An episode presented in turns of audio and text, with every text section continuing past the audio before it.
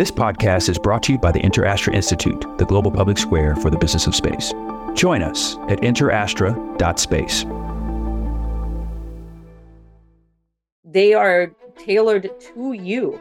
And so every inch of you is measured. I think they take 250 measurements hmm. and and it's designed specifically to fit you like a glove. And it just putting it on you know, that little girl in me was like, "Oh my goodness, I can't believe me, I'm Mom. here. I have a, a spacesuit." And I feel so fortunate to say that my spacesuit is going to the Smithsonian Air and Space Museum. Cool. And so it will eventually be on display there. Make sure they know it's on loan, and if you get another flight, you're going to take it back temporarily. Absolutely. but what's cool about it is that Bessie Coleman became the first black female to earn her pilot's license in 1921. And she had to do that during a time of segregation. She had to leave the United States and go to France to earn her pilot's license. And 100 years later, I become the first black female pilot of a spacecraft, exactly 100 years later. I am the only person to have walked in space and gone to the deepest point in the ocean. Hi, I'm Kathy Sullivan, and I'm an explorer. Exploring doesn't always have to involve going to some remote or exotic place. It simply requires your commitment to put curiosity into action. So join me on this podcast journey as I reflect on lessons learned from life so far and from my brilliant and ever inquisitive guests. We'll explore together in this very moment from right where you are. Spaceship not required. Welcome to Kathy Sullivan Explores. Before we take off, I have a gift for you. I believe that no matter where you are today, an active thirst for knowledge will help unlock your ability to live a life of meaning and happiness. So I'm sharing some lessons I've learned on my road less traveled.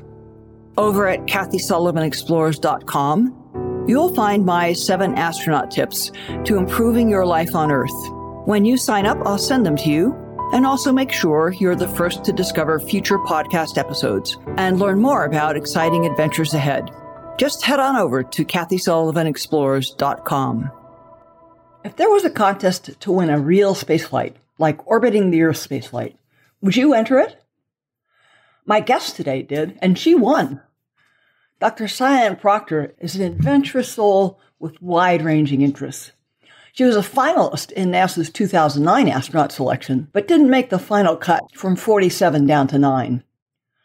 What that means is that she was absolutely astronaut material, but for some reason or another, NASA felt her skill set didn't align well enough with their upcoming missions.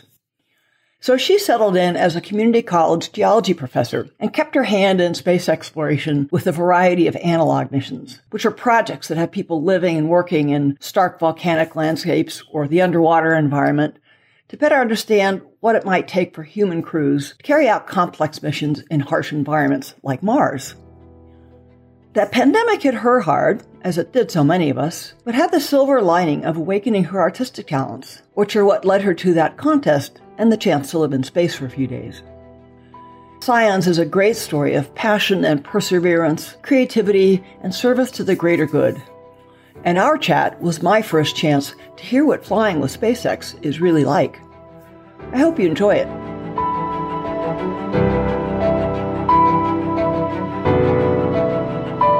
Sian Proctor, fellow geologist. That's wonderful. And uh, space flyer and many other things. Welcome to the podcast. Thank you for having me. So I happen to know that just before you hopped on this Zoom call, you were watching the launch of SpaceX, their launch of NASA's Crew 5. And you had a similar experience not all that long ago. So I'm curious what's going through your mind uh, and what you're thinking and feeling as you watched that this morning uh, you know, the first thing was, I can't believe I did that. Just slightly over a year ago, I got launched on a SpaceX Dragon capsule and it's been a whirlwind. And so to watch, you know, another crew go up and and to hear the countdown and then to see the launch, it like brings you right back to that moment. And it's funny because when it got down to the last you know 10 seconds i i remember vividly thinking all right here we go you know let's do this. And that same kind of feeling when you hear the sound of the rocket going i love it. Yeah but it's interesting my experience certainly in every other astronaut that i know of has exactly that i can't believe i did it. You know in the space shuttle when you'd land on a runway you'd get up from your seat and you'd feel crazy heavy after, you know, five or 10 days in, in orbit. I remember looking up at the, the overhead, the ceiling above me and thinking, 40 minutes ago, I was floating up there, you know, and now I feel like I'm made of poured concrete stuck to the ground. I know. I think everybody needs to experience floating because it's so amazing the way it transforms the way you think about space and volume. Yeah, yeah. Well, we're going to come back to your mission and SpaceX in general a little later in the podcast. I just couldn't resist starting with that first impression and that odd experience of seeing it and knowing you did it and not quite believing. It doesn't feel the same when you just watch it. Yeah, it's definitely one of those things where I have to remind myself that I went to space. And that, I think that's kind of funny. Yeah, you see a picture you took from orbit and you sort of go, it's supposed to feel different that I know I took that. Or you see a picture of you in orbit and you go, oh wait, that was that was me. It kind of feels like a dream. Like, wow, but it actually happened. The best dream yeah. I've ever had. and one that keeps on giving, as the saying goes. It does. So you started way back the year you were born. You were born into a family that had ties to the space program in Guam. Tell me a bit about your your family and your early life and how long you stayed out in Guam and had all that wonderful tropical influence. Yeah, I, I know you've been there. And what's cool about my family is that from 1966 to 1970, my family was on Guam. And the reason why is my dad was working for a contractor that was stationed at the NASA tracking station there for the Apollo missions, specifically for the Apollo missions. And ironically, I was born just after Neil Armstrong took those famous first steps on the moon. I was born eight and a half months later. So I I am a moon celebration baby. Clearly. yep, clearly a moon celebration baby, the youngest of four. And a couple of months after I was born, my dad left working for that contractor, left Guam and left, you know, NASA and space and went into commercial aviation and computers and things like that. But I grew up with NASA memorabilia that my dad got from those experiences, including, uh, you know, a lot of people don't know this, but the Apollo 11 crew did a tour of yeah. all the tracking stations. Yeah, when they got home, and so they stopped on Guam, and my um, my dad got Neil Armstrong's autograph when he came to visit, and Neil Armstrong personally thanked my dad for all the help that he did for Apollo 11. Very cool. Well, that's a very, very special autograph because another thing that many people don't know is uh, not long after Apollo 11, as Neil began to realize people were faking his autograph and an autograph they had asked for supposedly personally they were selling.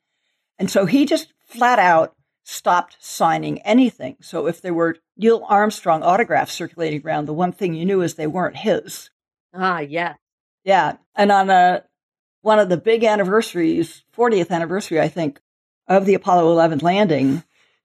Maybe it was the 50th, lose track of the dates. But at any rate, you know, the Smithsonian and the White House wanted to create just a very limited edition, like one copy for the National Archives, one copy for the Smithsonian Museum, one copy for the White House of Apollo 11 uh, memento. And it took the personal intervention of the President of the United States to persuade Neil to sign even that. wow, that's amazing. And so yeah it's been a treasured heirloom in my family ever since I was a kid, just going in and seeing that. And I actually have the photo of my dad the day he was at the airport waiting for them to arrive. And it's so it just this kind of like special thing. Yeah. Well, did that bleed into you? Your dad's work and interest in space stuff bleed into you from a very early age? What were your youngest interests? What kind of little girl were you? Tomboy? Oh my goodness. I've been an explorer at heart from the beginning, but man, I wanted to fly. And I didn't want to fly just anything. I wanted to fly military fighter jets when I was a young, young, as the earliest memories. I'm talking five, six. I loved planes. I loved watching for them in the sky, but I was particularly fascinated with military fighter jets. Any sense where that arose from?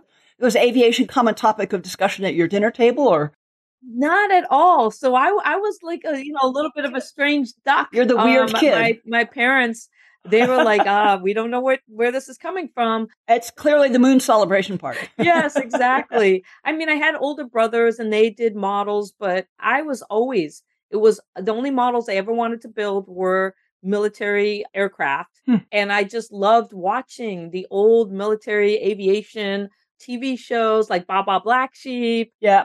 and just um, my dad would buy me books that had all the different types of military jets in them. And then he would take me to the model shop to buy. I remember I made this beautiful F 4U Corsair, which is not a fighter jet, but it was my favorite World War II military Mhm. aircraft. And in high school, you know, most people have pinups of like teen idols and stuff. I had the two that I had were an F 16 inverted with a pilot. and I was like, oh my goodness, I want to do this one day. So I, I put that in my locker. And the other one was Indiana Jones as an Very cool. adventurer. Yeah. What kinds of things did you do in your elementary, middle school, high school years? Were you very athletic, outdoorsy, bookish? Very much so. I didn't discover science fiction and the love of reading until high school when I discovered Isaac Asimov. But as a young kid, I loved being outside. I loved, you know, catching salamanders and and even snakes and just exploring the woods and building, like I said, models. But I also was very athletic. I was a true tomboy in the sense that I played baseball and football with the boys in the neighborhood, I guess you'd say. And then eventually I went on to become uh, high school running track and field.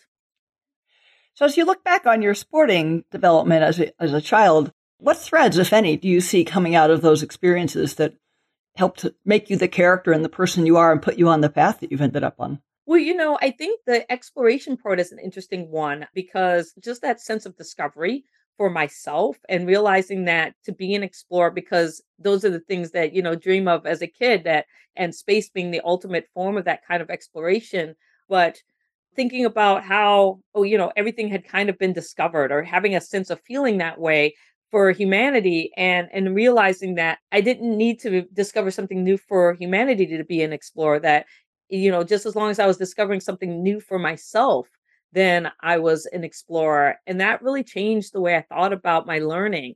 And then the sports really, you know, track and field's interesting because it's an individual sport, but yet it's also a team sport where, you know, collectively you try to win the meet. And and learning how to kind of like develop my own sense of competition and what that means for myself and then also where that fits in the the dynamics of a team um, and how you get along with your your other teammates. But I can tell you, as a young kid, I was very independent. Huh. Yeah, and your parents comfortably gave you that much leash so you could really feel that and develop that.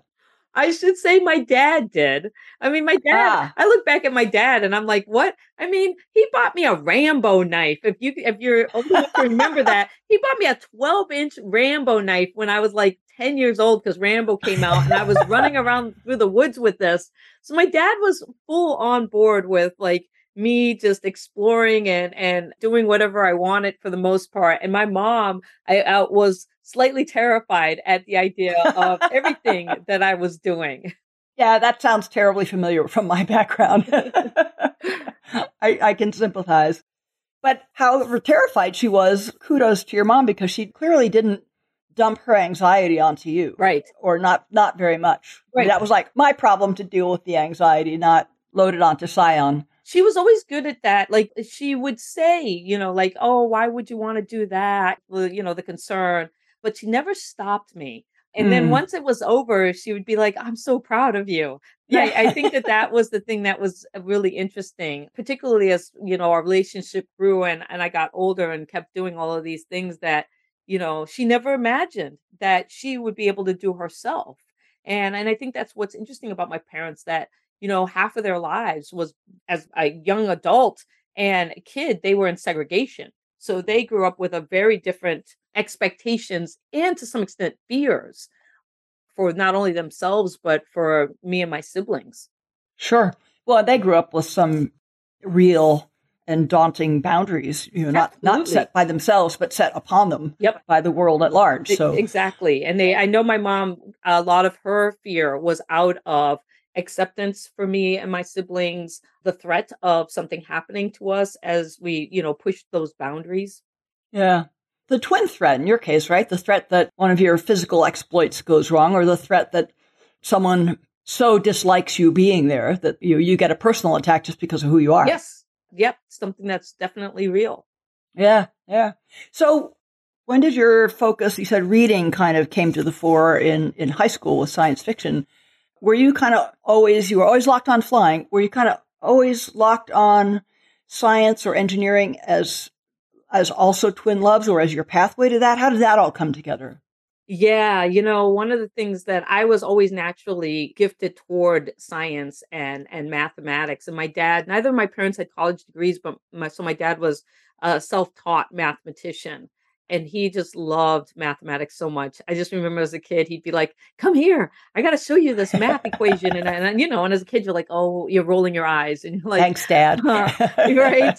But he he was adamant. Both of my parents were from uh, my earliest memories that me and my siblings would go to school and get as educated as we could because they saw education as the way to opportunities and that that would you know break down barriers that were in place for them and so my my dad was pretty, you know, he was like, yeah, you'll go to college and you'll get a degree in science or engineering or mathematics. like when I told him, oh, I want to run up to Hollywood and, and become an actress, he was like, ah, uh, no. why, when did you do that? in high school, I loved, I did acting and I had all these movie posters, but my, the movie posters I had on my wall were Star Wars, of course, and Star Trek. And I've always loved science fiction particularly Star Wars, Star Trek, and then obviously Indiana Jones and those kinds of of adventures. And so I back then, you know, you would get the movie posters and you'd yeah. put them up on your wall. And I know my dad was just, he was like, Yeah, this is great, but you know, you will get a degree in a science or, you know, engineering. All right. So you ended up at Arizona State for your graduate degrees. Where'd you do your undergraduate? And tell me, what was your experience in deciding on what your major was going to be? Well, you know, it, some things happen along the way. You know, those childhood dreams slip away. I was in the Civil Air Patrol and doing the things, thinking that I was going to go to the Air Force Academy. And then I, you know, I got glasses. Not that I would have become a military aviator, but I dreamt that that was going to be my path. But if you didn't have 20/20 vision, you weren't going to be able to do that. So was that a big body blow when you discovered that or it really was because I didn't know what I wanted to do because I just thought, okay, I I saw flying as something I could do. And this is one of those things where, you know, not having some mentorship because my parents were like, oh, you know, you just got to move on. Yeah. And nobody ever said, well, you could become a, a commercial airline pilot or, you know, you could fly. But I had never even thought about that. The commercial side was, it just wasn't of interest to me. And then my dad got sick with terminal cancer when I was just going into high school. Oh. And so oh. that kind of changed things too because he was going through treatment. So I didn't do the traditional stuff of going to, you know, visit schools and all of that. And from the beginning, my dad was like, You're going to go to Edinboro University where your brother is. And I was like, No, I'm not. Where's Edinboro University? It's in Pennsylvania. It's a okay. Pennsylvania state school. And I was like, no, I'm not. My brother, who's two years older than me, that used to beat me up when I was a kid and didn't let me play with him and and his friends. I was like, no, I'm not. No, I'm not. No, I'm not. And I fought my parents all the way to the day that they were driving me down to Edinboro. I was defiant in the back seat, arms crossed. and my my mom had the catalog and she's flipping through it in the front and she said oh, hey, Sian, you know, this looks like an interesting degree. It's environmental science. You should major in that. And I was in the back seat and I was like, yep, okay, fine. I don't care. so I signed up for that major. I'm going to play this all the way out, man. and yep, and I just and I signed up for it cuz I was so defiant and didn't care, but the funny thing is, you know, I got to school and my brother came to my dorm was like, "Hey, let's go. And I'm like, where are we going? He's, he's like, there's a party. We got to go hang out. And I ended up becoming really close to my brother, Chris, even to this day. And it was because I went to college with him. Yeah. He graduated, it took him five and a half years and me four years. So we did three and a half years together and we ran track and field together. And huh. so my dad kind of knew what he was doing. And my dad passed away after my freshman year. Mm-hmm. Yeah. It's funny how wonderful older brothers become once they've gone off to college for a while. Oh, yeah. yes, for sure. And then I got my undergrad in environmental science with an emphasis uh, minor in math. And then I went off to Edinboro University. But in between that, I moved home and became a video editor for the 5, 6, and 11 o'clock news in Rochester, New York, because I didn't know what I wanted to do with my life. I want to go back to the environmental sciences major. I mean, that's a great label. You hear it all the time. What does that mean you study?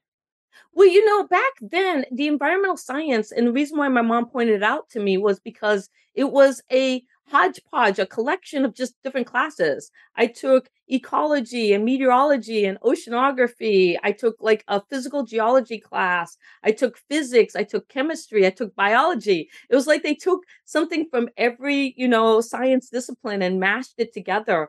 And I liked that because I loved being able to kind of explore all of these different topics but the the big issue was you didn't do a deep dive into one specific area yeah but it, you know, those are all the building blocks you need to have a grasp of to start yes. to understand how the, this planet works. Mm-hmm. You know, mm-hmm. any part of the planet. So, environmental sciences, pick up that sheepskin diploma and back to Rochester and go video editing. I did. You're enough of a digital, you're enough younger than me. You probably were already pretty astute on digital and video by that point. Was that always a side interest? you know, my senior year, because I, I still loved television and acting. I did a, a play while I was at Edinboro. And so my senior year, I had to take some electives. So I took television productions. Ah. And ironically, they were it wasn't digital yet. It was still three quarter inch tape to tape editing. And and so when I moved home, I didn't know what I wanted to do. Like a lot of people, they graduate and they're like, uh, I'm not sure what the yeah. next step is. So I moved home and in the paper, because back then it was the newspaper yep. still. On your breakfast table. and I saw that they were looking for a video editor at the local TV station. And I applied and I got it. And it was a wonderful experience of seeing how you know you do live in studio news how you edit the news packages together and stuff like that but after two years, I was like, I want to move out west. I want to marry a cowboy, and going to grad school was the best way to do that. I'm impressed that with like one college class in video editing, you just had the confidence to go apply. I think I've, I would say that more women that I know would have said, well, I'm not really one. I just have a class. Yes. So what do you attribute that confidence to? That was one of the things where I didn't even realize. This is the the funny thing is that and it, it wasn't until I got the job and I showed up and I met the other video editors and they were all kind of mad at me because they were like, How did you get this this job? You don't even have a degree in television productions. And I was like, There's a degree in television production. Who knew? I'm like, I, I I was like, oh, I didn't, you know. And so I think it was just ignorance on my part because I didn't even realize that that was a thing that you went and got a degree in. I just you know, when I took the television productions class, the teacher was really great because she saw something in me and she was like, "Do you want to know learn how to edit?" And so she kind of took me aside and I was like, "Yeah, this would be great." And so she taught me all of the basics and then I just thought, "Well, okay, I have a skill set." And I didn't have a lot of options in Rochester, New York for an environmental science degree. Well, true. So out of the blue, I mean, you're Guam, you're Northeast United States, you're environmental science major, and out west cowboy. You were a hidden country music fan along the way. I mean, what's the deal you know, here? The two things I loved to watch as a kid. Well, there were three things. There were three things that I fundamentally watched all the time. One was the military kind of like aviation, blah blah, black sheep, and you know those kind of shows. And the second one was Star Trek, and particularly Star Trek The Next Generation. Me and my dad watched every episode together. And then the other one was westerns. Um, you know, we're old enough to to remember westerns were a thing. They, they were, were, a big thing. Bonanza. Yes, and Big Valley, and I just loved. I had this fantasy of owning horses. You know, I had the little fake little horses when I was a kid growing up and again my my parents were like we don't know what this is you know we've got this this young girl who loves horses and we my parents had never ever been on a horse and flying and all of these things yeah horses and jets are not an unknown combination but they're not the most common combination Right. And so I just thought, oh, one day I'm going to move out west and marry a cowboy and live on the open range. And, you know, somehow that sounded very appealing to me. you did go out west. That's when you went out to grad school at Arizona State? I did. I decided that I would move out west. And, you know, what you don't know, you don't know. My dad had passed away. My mom was a housewife. And so I had to figure out how do I apply? I thought, okay, I don't know anybody out west, but how do I get there? Okay, I will apply to grad school. So I applied to four different schools, and my criteria was that it, it had to be Colorado or West. They had to accept me into a master's program with an environmental science undergrad. And I just kind of went from there. Yeah. I applied to four different schools, four different programs, and Arizona State University gave me the best deal. And I packed up my black Jeep Wrangler, hard top, no air conditioning. All right. I, I, know. And I drove across the country for the first time at, I think I was 24, 23 or 24 years old and, and went to Tempe, Arizona. I never even went to visit the school. I, none of the schools. Yeah. Mm-hmm. ASU has also got a lot of strengths in planetary geology. Did you stay in the environmental sciences? Did you start picking up some planetary influences out there? This is the funny thing. You know, I'd given up on that kind of dream of of being an astronaut when I was 16 because I had seen my way to becoming an astronaut through the pilot lens. Ah.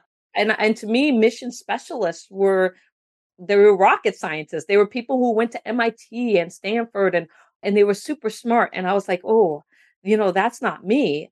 And so when I got to ASU, I think they accepted like 13 or 14 graduate students, and at least 10 of them were planetary scientists. And it never even dawned on, I never even considered it. I wanted to be a hydrogeologist. I wanted to learn about our planet. And I was just fascinated with traveling our planet Earth. Yeah. Well, yeah, it's a pretty cool place to travel. It is. Yeah. So not long after I would imagine you finished your PhD, you were a finalist in NASA's 2009 astronaut yes. selection, right? So when did that hit your radar screen and when did you drop the gotta be a test pilot lens and, and start to realize, well, no, wait a minute. I, I am an engineer. I am a scientist. Yeah, well, you know, it was really interesting because I went off to grad school because I had my undergrad was environmental science and, you know, my master's was in geology there was that disconnect and I had to take all of these undergrad deficiencies. I had only taken one geology class. And so it took me four years to get my master's because the first two years were making up all those deficiencies. And thank goodness Arizona State University allowed me to come as a graduate student and take those as graduate credits. But they also made me a TA. And that's when I realized that I wanted to be a college professor was uh, so you got to help teach undergraduates. Yes. Yeah. So I graduated with my master's. And then I got my full time job at South Mountain Community College in Phoenix, Arizona, as a geology professor. And while I was doing that, I knew I wanted to be a good teacher. So I went off and got my PhD in science education at night school at Arizona State ah. University. Ah.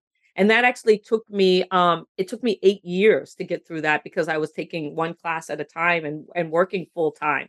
And so, and then I was traveling around the world as a college professor. I had my summers off. So I got scuba certified. I got my pilot's license and I was traveling and doing these like faculty exchanges all over the world and, and just uh, really enjoying my career when two things happened. One, my community college was part of the SLSTP program, the, the NASA Space Life Science Training Program for undergrads. And as a result of that, we got to send some undergrads to Kennedy Space Center and they were looking for mentors. And so they asked me if I would, you know, go spend a summer at Kennedy Space Center. And I was like, oh, yeah. That doesn't sound too hard. and so doing ecology, you know, because the uh it sits on a nature preserve there. Yeah. Yeah. So I went and uh, I spent the summer there with undergrads and I was helping them and the scientists doing field work and I loved it. And and I kind of rekindled my my love of you know space and exploration. And then a couple of years later, NASA put out a call for astronauts, and somebody sent me the application and said NASA's looking for astronauts. You should apply. And I thought, one, wow, you thought of me? and two, how do they select astronauts? I didn't even know. I had never even looked into it. And then I, I realized, oh, it's USA Jobs. And I clicked on the link and I, my curiosity, because, you know, I thought they're never going to select me. I'm just a community college professor from Phoenix, Arizona. Nobody knows who I am. But I clicked on the link and I opened it up and I realized that I was qualified. I had my PhD, I had my scuba certification, I had my my pilot's license, you know, I had cultural experience from traveling and teaching around the world. And the only thing that I was missing off the application was Russian because they knew that this class would be the first one to that would fly on Soyuz because the shuttle would be retiring. Yeah, yeah. Mm-hmm. Your timing was very good in a number of ways, and one is that you know in my era, hundred years before you applied, graduate degrees really had to be in a hard science. Mm-hmm. But I forget quite when the change happened that NASA realized a couple things. One was we've got more things to do in orbit that don't all require the nth degree of technical training. So we can broaden the pool, and there was a value to having educators be full fledged astronauts, not you know ride along visitor just on one flight. So it took them a while, but they finally opened that category up. They did. And it was interesting because 2004, they had selected the three teacher astronauts. And then for this selection, 2009, they took that away again and they combined it all as one. Uh, but I still build myself as a community college professor that mm-hmm. consider me because yeah. this is my skill set and this is what I could bring to the table. And I was extremely surprised as I made it through round one and then round two and, you know, down to that yes, no phone call. Yeah.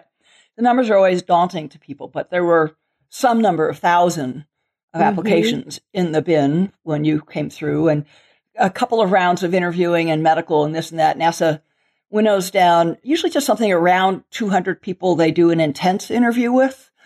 I think in earlier years, the 200 or so interviewees, it was direct from there to the phone call. And you guys they added a step in between where they would have they a group of finalists, which was like something just shy of 50 in your case. Is that right? Yeah. So it was really an interesting situation where they were going to do 40 finalists. So we had first round interviews, I think there were 200. Then second round was 110.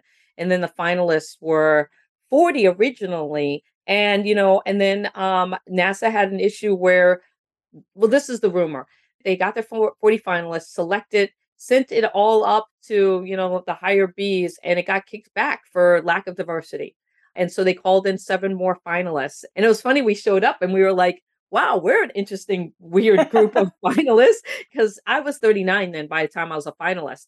But, you know, we were just like, this is a hodgepodge because we didn't know that the original selection had been kicked back for lack of oh, diversity. Oh, yeah. And so then they brought in us seven, and which was great went through the selection, you know, the medical, everything, and then waited for that yes no phone call. And unfortunately, it was that heartbreaking no. Yeah. You're like, oh no, what do I do now? we talked to a number of folks who've been through one or more rejections.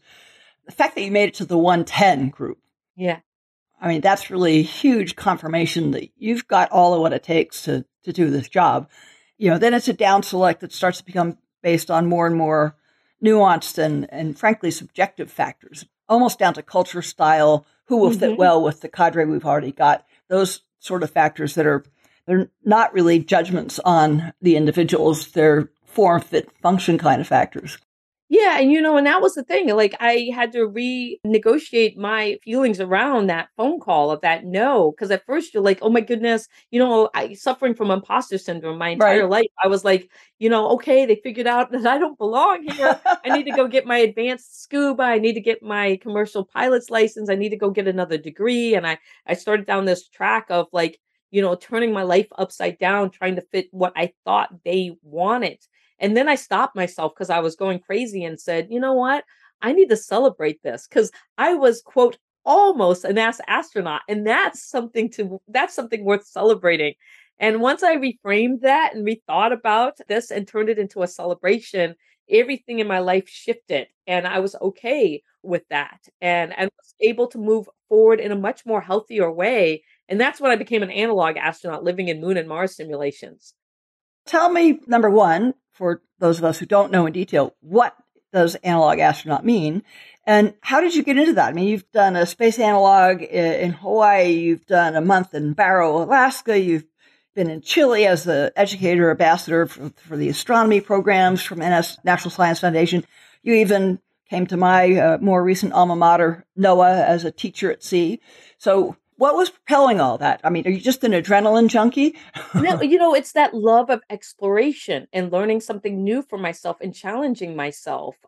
And, you know, being a geoscientist, you know, I love our planet and I just want to go out and explore as much of it in as many facets as I can. But also as a college professor, you know, I want to take that those experiences and and transform them into lessons to share with students, um, into science communication. And so for me, I think that that's always been the driver. Now, an analog astronaut is somebody who engages in the advancement of human spaceflight, but here on Earth, and they're not associated with necessarily uh, an agency like NASA or JAXA or ESA. And so they're just individuals who love human spaceflight and they want to do their part. And in 2013, they they opened this new analog site on the Big Island of Hawaii called HI-SEAS. and the initial funding for that was through NASA. And NASA wanted to um, use this with a couple of PIs, one out of the University of Hawaii, Manoa, and the other one out of Cornell University. They were the principal investigators for the project. They got NASA money to start this analog site and to investigate food strategies for long duration space flight. There was an analog done, again, piece of history often lost, when NASA was going to transition from the Apollo missions, which were you know days to maybe a week long, to Skylab, which was meant to be a permanent station that people would be aboard for months. And they actually created this SMEAT, the Skylab Medical Experiments Analog Test, in an altitude chamber on Earth at NASA and put a handful of astronauts, Bob Crippen was one of them, to live in those conditions for a month. And they even simulated things like a little bit of communications delay because you know, there were not satellites in orbit above you that could relay your, your communications all the time instantly. You actually had to wait until you were passing over a site like Guam where your dad had worked. Then you could talk to Houston. In between, you were on your own. They simulated all of that and I think that's the first mission patch that Charles Schulz created was his little Snoopy character with his bubble helmet looking rather aggrieved. Snoopy doesn't look real happy in that patch, it has to be said. you know, um, yeah. And so NASA wanted to continue this tradition. And, and of course, there's a, there's a lot of great places here on Earth, whether it's Antarctica, up in the Arctic region, but Hawaii, the big island of Hawaii with its volcanic terrain and stuff, very Mars like.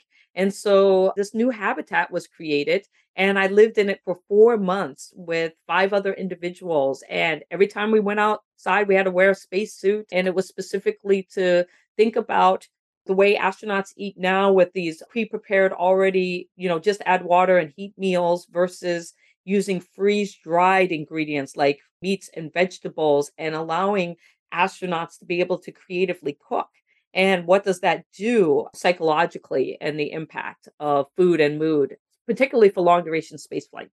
What do you think, based on that experience, what do you think meals on Mars will be like? You know, I think that they will be more like that creative culinary. At first, it will be a combination. There'll be a lot of, you know, already pre prepared meals because we just have to have those. But there will also be this idea of how do we grow food and preserve it? How do we take that water and recycle it and then have the nutrients in the form of food? And then how do we enable creative cooking? Because there is something culturally stimulating when you allow people to be able to express their history through food preparing meals for for their colleagues um, their crew members. But not everybody's a foodie and not everybody likes to cook. And so you're going to have the people who are like whose day it is to make meals are going to be like here's your pre-prepared meal yeah you know but there is there is also that social factor of doing meals together. You know, very much kind of so. accustomed to. Mm-hmm. You did a raft of that sort of expedition from like 2013 to 2017. Tell me then, as you experienced it, when and how did the opportunity to go fly with SpaceX with Jared Isaacman on Inspiration 4? What was that story? Tell us the backstory you've never quite told everybody. I never would have even guessed it. It was really funny. In 2019, NASA put out another call for astronauts, and people were like, Are you applying? Are you applying? And I'm like, No, I, you know, I was 49 at the time. I was like, No, I, you know, I think that if I'm going to go to space, it's, you know, one day I'm going to go commercial, you, you know, and it was kind of like that hope that, yeah, one day, not knowing two years later, I would be, yeah. you know, flying on a Dragon capsule. And so then COVID happened and I was turning 50 and the world shut down. And my biggest hobby has always been travel, you know, and I couldn't go anywhere and my marriage was ending. And so I just found myself in this unique situation where I felt stifled and like a caged animal. And that's when, you know, you unleash your creativity. And and that's when I became a space artist and a poet. And so I started creating art and writing poetry and sharing it with people online. And people were like, oh my God, this is great. And then Inspiration 4 was announced during the Super Bowl. And I didn't watch the Super Bowl, but people kept saying, hey, you can win a seat to space if you donate to St. Jude Children's Research Hospital. And I was like, wait, what is this?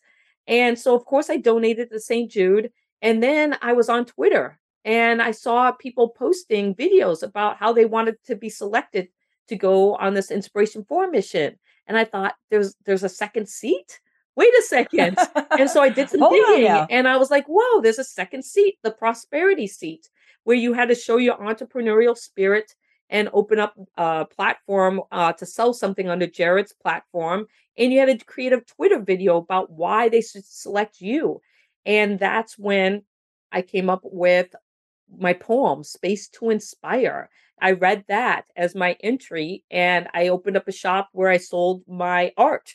And it was like magic. I entered the contest four days before it ended and you had to show that some virility you had to show that you could go viral to some extent and i rallied twitter and, and within three days i got 70000 views and that was enough Woo. to get on yeah to get on the judges radar and then a week later after it closed um, i found out that i had won inspiration 4 and that i was going to space just a little backdrop for those who haven't who aren't space junkies like you and me Jared Isaacman is a businessman who founded a digital payments platform called Shift4.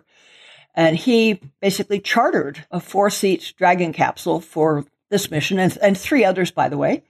And then came up with this idea to use it as a fundraiser for St. Jude's, and I didn't know one part that you just said that he sort of designated the various seats to a purpose, like to prosperity, to yes. other themes. There were yeah. four seats that he called pillars, and one was leadership pillar, which he took as the commander of Inspiration 4. And then the second one is the hope pillar, where he partnered with St. Jude Children's Research Hospital to fly a childhood cancer survivor. And that's right. how Hayley Arceneaux was picked. And then the other two were literally given away in contests. One was the the generosity seat, where if you donated to St. Jude Children's Research Hospital, you could win at your seat that way. And then the other one was the prosperity seat, where you had to show your entrepreneurial spirit. Cool. What was that training like? Did you use Houston facilities or were they all SpaceX facilities? And I, I guess the other thing I'm really curious to ask you is I mean, the SpaceX capsule is much more automated than, say, a space shuttle was. So tell me a bit more about you were the pilot on the flight. What did that mean your duties were if everything went smooth? And what did it mean you had to be ready to do if things didn't go super smooth? Yeah, so we did all of our training with SpaceX and then independently contracted out to like do the centrifuge and to do the crew bonding by hiking Mount Rainier and the hyperbaric chamber, you know, those kinds of things. But I got selected as the mission pilot and what that means, because the Dragon capsule is autonomous, it means that you really become a systems engineer. Like you understand how all of the systems of the Dragon capsule work and what you can and cannot do. Um, so you train me and my commander, Jared Isaacman, we spent a lot of time in the simulator going through contingencies and emergencies and learning like what if the flight computer there's an issue what if we have a fire or a depress of the the capsule like what can we do in those situations can we you know how do we do an em- emergency deorbit and my job really was to provide situational awareness to my commander through understanding the systems and um, how they work so that he could make decisions along with SpaceX in case there was a an issue. Yeah. And of course, you got to wear those super spiffy looking white flight suits, far, far classier looking than anything I got to wear to orbit. What are they like inside? What do they feel like? Oh, they're amazing because they, I mean, they are tailored to you. And so every inch of you is measured. I think they take 250 measurements hmm. and and it's designed specifically to fit you like a glove. And it just putting it on you know, that little girl in me was like, "Oh my goodness, I can't believe Look at me, I'm here. I have a, a spacesuit." And I feel so fortunate to say that my spacesuit is going to the Smithsonian Air and Space Museum. Cool. And so it will eventually be on display there. Make sure they know it's on loan, and if you get another flight, you're going to take it back temporarily. Absolutely. but what's cool about it is that Bessie Coleman, became the first black female to earn her pilot's license in 1921 and she had to do that during a time of segregation. She had to leave the united states and go to france to earn her pilot's license and 100 years later i become the first black female pilot of a spacecraft exactly 100 years later. Yeah that that's pretty cool. You say a lot of things in some of your web materials about visualizing your future and i've got two questions for you here as we're sort of coming towards our time. One is I'm really curious at those big junctures in your life that you described. How how detailed or how broadly did you envision your future? I mean, did you have sort of a a sense of the direction to go and fill it in as you went, or did you really see it in, in great detail? And then the second part of the question, I'd like to get you to visualize the future of private spaceflight. And specifically, do you think we'll get someday to where the pre flight briefing is equivalent to the airline briefing, how to buckle your seatbelt and put your tray table up? You know, those are both great questions. One, you know, my entire life I felt like I was chasing something. You know, I, I into I think it was space. I was chasing space to some degree. There was no formal plan. It was let's go explore over here. Let's go explore over here. And, and it was kind of like lifting up rocks and being like, is this it? Is this my thing? Is this my thing? And until one day I, you know, I flipped over the rock and I was like, oh my goodness, this is it. You know, uh, I found it. But it was always through that explorer's lens of I'm going to try something new and, and push my boundaries in this area because that's what's interesting, pulling my attention right now. And then I'd get pulled over in another direction. And again, but it was always this feeling of like there's something out there that is going to propel me to this higher orbit that I, I feel is is a part of my destiny. It's kind of like you were collecting beads on a string that eventually became that space necklace you had dreamt of. Absolutely, exactly. And when you look back, I see how all of those beads led me to where I am and and this amazing opportunity that I've had.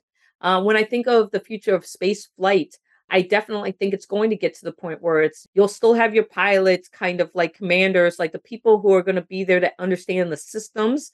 And, but they're going to be that small crew and the majority of the people on that spacecraft are going to be the people who are buckling up and going for the ride to a destination whether it's moon mars or beyond and the goal for you know i see it is is to create that jedi space that just equitable diverse and inclusive space for all of humanity to be able to experience this and to become earth seeds and go out and fulfill our next phase that humans do. We we are seekers. We go out and we find and and we learn and and we adapt and that's going to be space exploration. Cool. I think back to the long arc of exploration of earth back to the 14 and 1500s few people went and they went under the patronage of a king or some grand figure that funded the mission. And over time, they got very good at making the case statement for why we should go here, why we should go there, why I should go back to the Antarctic and do this, you know, the, the, all the famous first kind of things. And nowadays, of course, many hundred years later, we can go explore at levels from our own camping trip on up to commercial expeditions to Mount Everest or National Geographic expeditions to all sorts of destinations. What do you see the commercial arc and drivers to be. You talk about the many people going in space to a destination. I've, I've always been skeptical about whether there's really a big mass market demand function for people going to want to go to the moon. Like people want to get from New York to LA or one place to another for business, for family, for, for reasons like that here on Earth. What's going to be the reason people want to do that, do you think? Well, I think that there are two things. They're going to be the people who are just, you know, fascinated with the experience of going and being able to say that they did that. Back in the early days of, of exploring to, you know, really harsh regions of our planet, whether it's underwater or, you know, to the poles. But then there's going to be the economic driver And that's when you'll see the big change is if there is money to be made. And if we can show an economic reason why we need people to go and do this, I think of it as like the gold rush.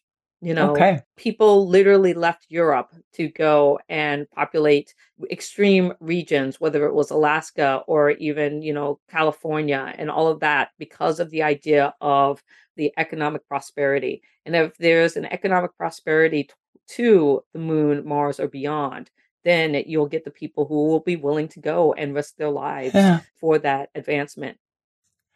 So, what's the next rock that Sian Proctor is going to turn over? well, Kathy, hopefully it's going on an expedition with you somewhere awesome and exciting. you know, Well, let's talk about that. I, I've got some ideas. I followed your career and it's been amazing. And, you know, you're a role model and I just love it. And, and so I think that more women working together to talk about what exploration is and how you can go out and, and do amazing things right here on earth that are making a difference not only for yourself but for the people around you and ultimately you know our planet I can't think of a better note to wind our conversation up on than that one. It makes my heart sing. Thanks again for giving me so much of your time and sharing your story. And we'll connect offline to talk about that joint expedition.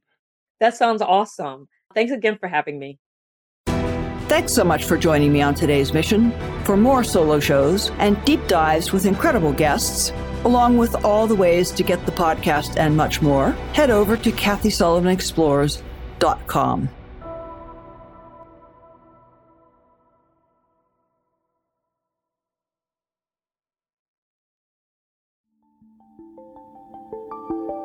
This podcast is brought to you by the InterAstra Institute.